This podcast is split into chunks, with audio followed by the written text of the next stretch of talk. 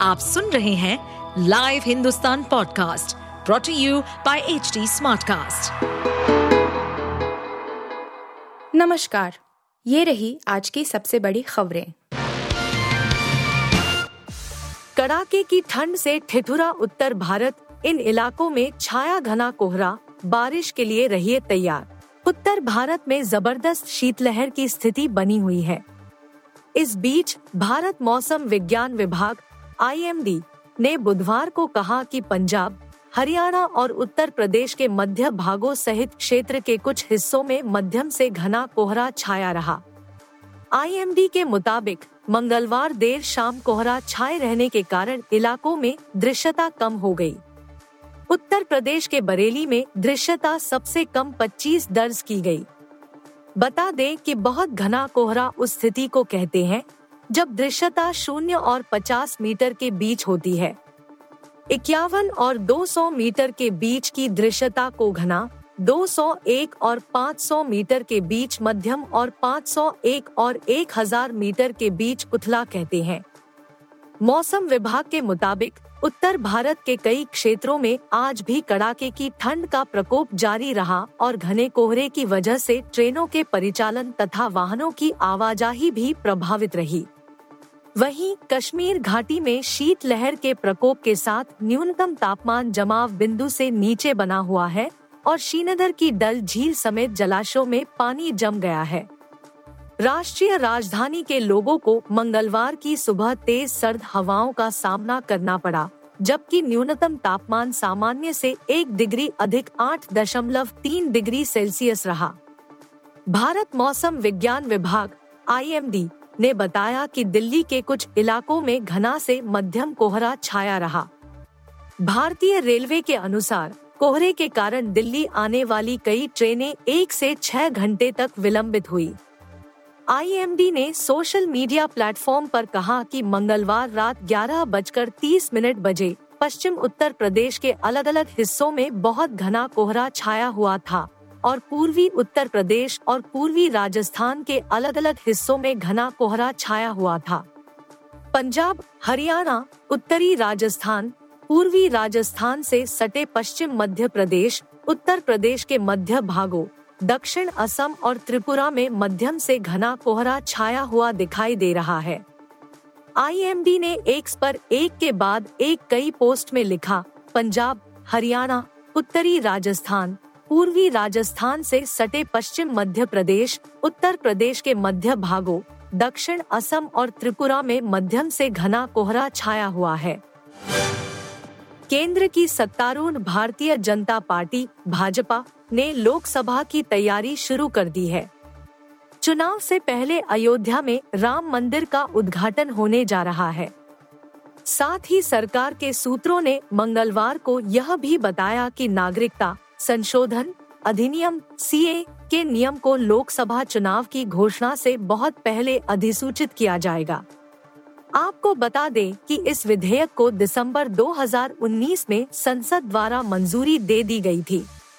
इस विधेयक में पाकिस्तान, अफ़गानिस्तान और बांग्लादेश में धार्मिक उत्पीड़न के कारण भारत आए हिंदुओं, सिखों, बौद्धों, जैनियों, पारसियों और ईसाइयों को भारतीय नागरिकता देने की वकालत की गई है। वही, मुसलमानों को इससे अलग रखा गया है। कानून पारित होने के तुरंत बाद देश भर में इसके खिलाफ व्यापक विरोध प्रदर्शन शुरू हो गए। इस कानून के अधिनियमों को कभी भी अधिसूचित नहीं किया गया है। सरकार ने नियम बनाने के लिए बार बार विस्तार की मांग की है। सूत्रों ने बताया है कि नियम अब तैयार है। ऑनलाइन पोर्टल भी तैयार है। सूत्रों ने यह भी बताया कि पूरी प्रक्रिया ऑनलाइन होगी और आवेदक अपने मोबाइल फ़ोन से भी आवेदन कर सकते हैं। सूत्रों ने कहा, हम आने वाले दिनों में सीए के लिए नियम जारी करने जा रहे हैं। एक बार नियम जारी होने के बाद कानून लागू किया जा सकता है और पात्र लोगों को भारतीय नागरिकता दी जा सकती है। यह पूछे जाने पर कि क्या लोकसभा चुनाव की घोषणा से पहले नियमों को अधिसूचित किया जाएगा? सूत्रों ने कहा, सभी चीज़ें जगह पर है और हाँ उन्हें चुनाव से पहले लागू किए जाने की संभावना है। आवेदकों को वह वर्ष बताना होगा जब उन्होंने यात्रा दस्तावेजों के बिना भारत में प्रवेश किया था।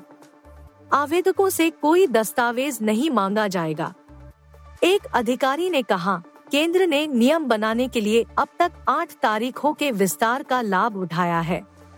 पिछले दो वर्षों में नौ राज्यों के तीस से अधिक जिला मजिस्ट्रेटों और गृह सचिवों को नागरिकता अधिनियम 1955 के तहत अफ़गानिस्तान, बांग्लादेश और पाकिस्तान से आने वाले हिंदुओं सिखों, बौद्धों, जैनियों, पारसियों और ईसाइयों को भारतीय नागरिकता देने की शक्तियाँ दी गई हैं। रंग लाई ड्राइवरों की हड़ताल, हिट एंड रन कानून अभी नहीं होगा लागू, कैसे बनी बात देशव्यापी ट्रक ड्राइवरों का आंदोलन समाप्त हो गया है, क्योंकि सरकार ने आश्वासन दिया है कि वह हिटेंडरन के खिलाफ विवादास्पद कानून लागू करने से पहले उनसे परामर्श करेगी। सरकार के साथ लंबी बातचीत के बाद All India Motor Transport Congress ने आंदोलन खत्म करने की घोषणा की। केंद्रीय गृह सचिव अजय भल्ला ने कहा, हमने All India Motor Transport Congress के प्रतिनिधियों के साथ चर्चा की। सरकार कहना चाहती है कि नया नियम अभी लागू नहीं किया गया है। भारतीय न्याय संहिता 106 बटा दो को लागू करने से पहले हम All India Motor Transport Congress के प्रतिनिधियों के साथ चर्चा करेंगे। उसके बाद ही हम कोई निर्णय लेंगे। एआईएमटीसी की कोर कमेटी के अध्यक्ष बाल मलकित ने पुष्टि की, नए कानून लागू नहीं किए गए हैं। इसे ऑल इंडिया ट्रांसपोर्ट कांग्रेस के परामर्श के बाद ही लागू किया जाएगा। यह विरोध भारतीय न्याय संहिता या बीएनएस की धारा 106 दो को लेकर था। इसमें हेटेंडरन मामलों में सख्त दंड का प्रावधान था।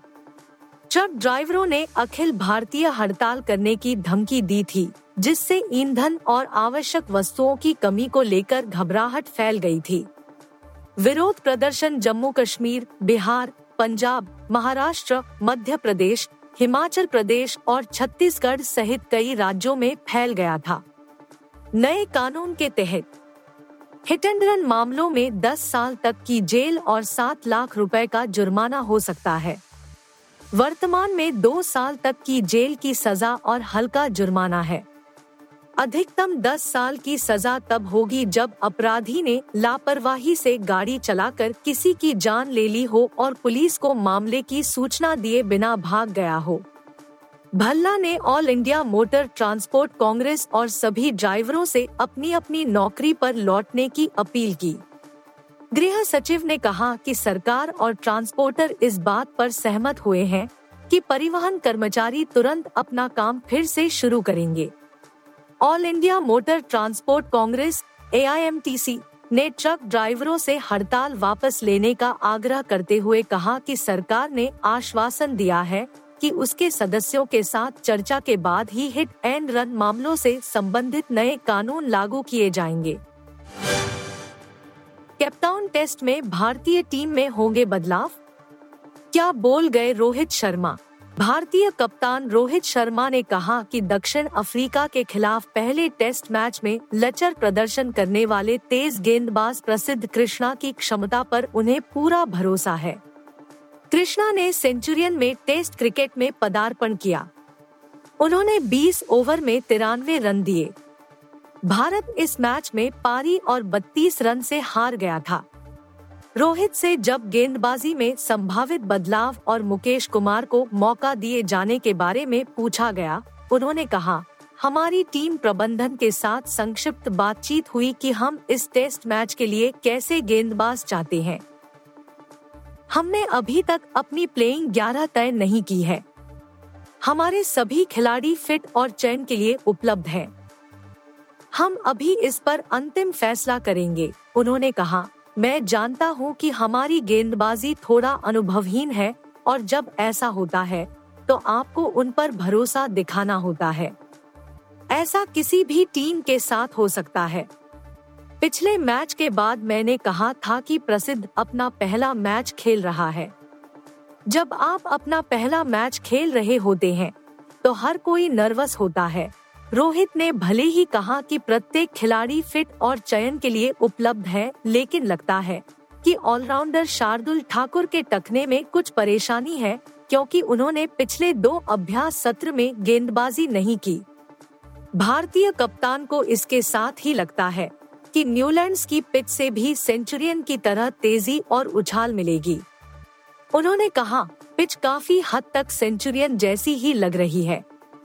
हो सकता है कि इसमें सेंचुरियन की तरफ़ बहुत ज़्यादा घास नहीं हो, लेकिन परिस्थितियाँ काफ़ी मायने रखती हैं, क्योंकि सेंचुरियन की तुलना में यहाँ काफ़ी गर्मी है। सालेह अल अरोरी कौन था, जिसके कत्ल पर जश्न मना रहा इसराइल और हमास लेबनान में मातम। इसराइल और हमास के बीच युद्ध नए साल में और भयंकर होती जा रही है। इस बीच जंग में इसराइल को बड़ी सफलता हाथ लगी है। लेबनानी मीडिया आउटलेट्स का कहना है कि बेरूत में इजरायली ड्रोन हमले में हमास के वरिष्ठ अधिकारी साले अलरौरी की मौत हो गई है। हमास ने भी अपने आधिकारिक चैनल पर साले की मौत की पुष्टि कर दी है। हमास ने इस हमले को कायरतापूर्ण कहा। लेबनान के पीएम ने भी हमले की निंदा की है और कह डाला कि लेबनान को इसराइल और हमास के बीच युद्ध में घसीटा जा रहा है। वहीं साले की मौत पर इसराइल में जश्न का माहौल है। हालाँकि इसराइल ने इस हमले की ज़िम्मेदारी अभी नहीं ली, लेकिन नेतन्याहू के सलाहकार ने यह ज़रूर कहा कि जिसने भी ये किया, हमास पर सर्जिकल स्ट्राइक कर दी है। मंगलवार को हमास ने अपने आधिकारिक चैनल पर कहा गया कि अलरौरी विश्वासघाती जायोनी हमले में मारे गए। हमास पोलित ब्यूरो के सदस्य इज्त अलशार्क ने इसे कायरतापूर्ण हत्या कही। अलरौरी हमास के पोलित ब्यूरो में एक वरिष्ठ अधिकारी थे। हमास के अंदर साले को सैन्य मामलों में मज़बूत पकड़ वाला माना जाता था। यही वजह है कि इजरायली पीएम बेंजामिन नेतन्याहू ने 7 अक्टूबर को इसराइल पर हुए हमले के पीछे साले को भी जिम्मेदार ठहराया था। नेतन्याहू ने सालेह को मारने की भी कसम खाई थी। सालेह पहले कब्जे वाले वेस्ट बैंक में हमास का नेतृत्व कर चुका था। लेबनान की सरकारी राष्ट्रीय समाचार एजेंसी ने कहा है कि विस्फोट में कम से कम छह लोग मारे गए और इसे इजरायली ड्रोन द्वारा अंजाम दिया गया। उधर, हमास ने कसम खाई कि अलरौरी की हत्या गाजा में जारी बहादुर प्रतिरोध को कमज़ोर नहीं करेगी। गाजा में हमास और इजरायली सेना के बीच भयंकर युद्ध चल रहा है। हमास के वरिष्ठ अधिकारी इज्त अल रिश्क ने एक बयान में कहा, यह एक बार फिर गाजा पट्टी में अपने किसी भी आक्रामक लक्ष्य को हासिल करने में दुश्मन की विफलता और हताशा साबित हो गई है। उधर इसराइल की ओर से तत्काल कोई टिप्पणी नहीं आई। हालाँकि प्रधानमंत्री बेंजामिन नेतन्याहू के सलाहकार मार्क रेगेव ने एम को बताया कि इसराइल ने इस हमले की ज़िम्मेदारी नहीं ली है, लेकिन जिसने भी यह किया है, उसे यह स्पष्ट होना चाहिए कि यह लेबनानी राज्य पर हमला नहीं था, रेगेव ने बताया। जिसने भी यह किया, उसने हमास के खिलाफ सर्जिकल स्ट्राइक किया है। आप सुन रहे थे हिंदुस्तान का डेली न्यूज़ रैप। जो एच टी कास्ट की एक बीटा संस्करण का हिस्सा है। आप हमें फेसबुक ट्विटर और इंस्टाग्राम पे एट एच टी या podcasts@hindustantimes.com पर ईमेल के द्वारा सुझाव दे सकते हैं। इस पॉडकास्ट पर अपडेटेड रहने के लिए हमें फॉलो करें एट एच हम सारे मेजर सोशल मीडिया प्लेटफॉर्म पर मौजूद हैं। और ऐसे पॉडकास्ट सुनने के लिए log on to W W W dot H D smart cast dot com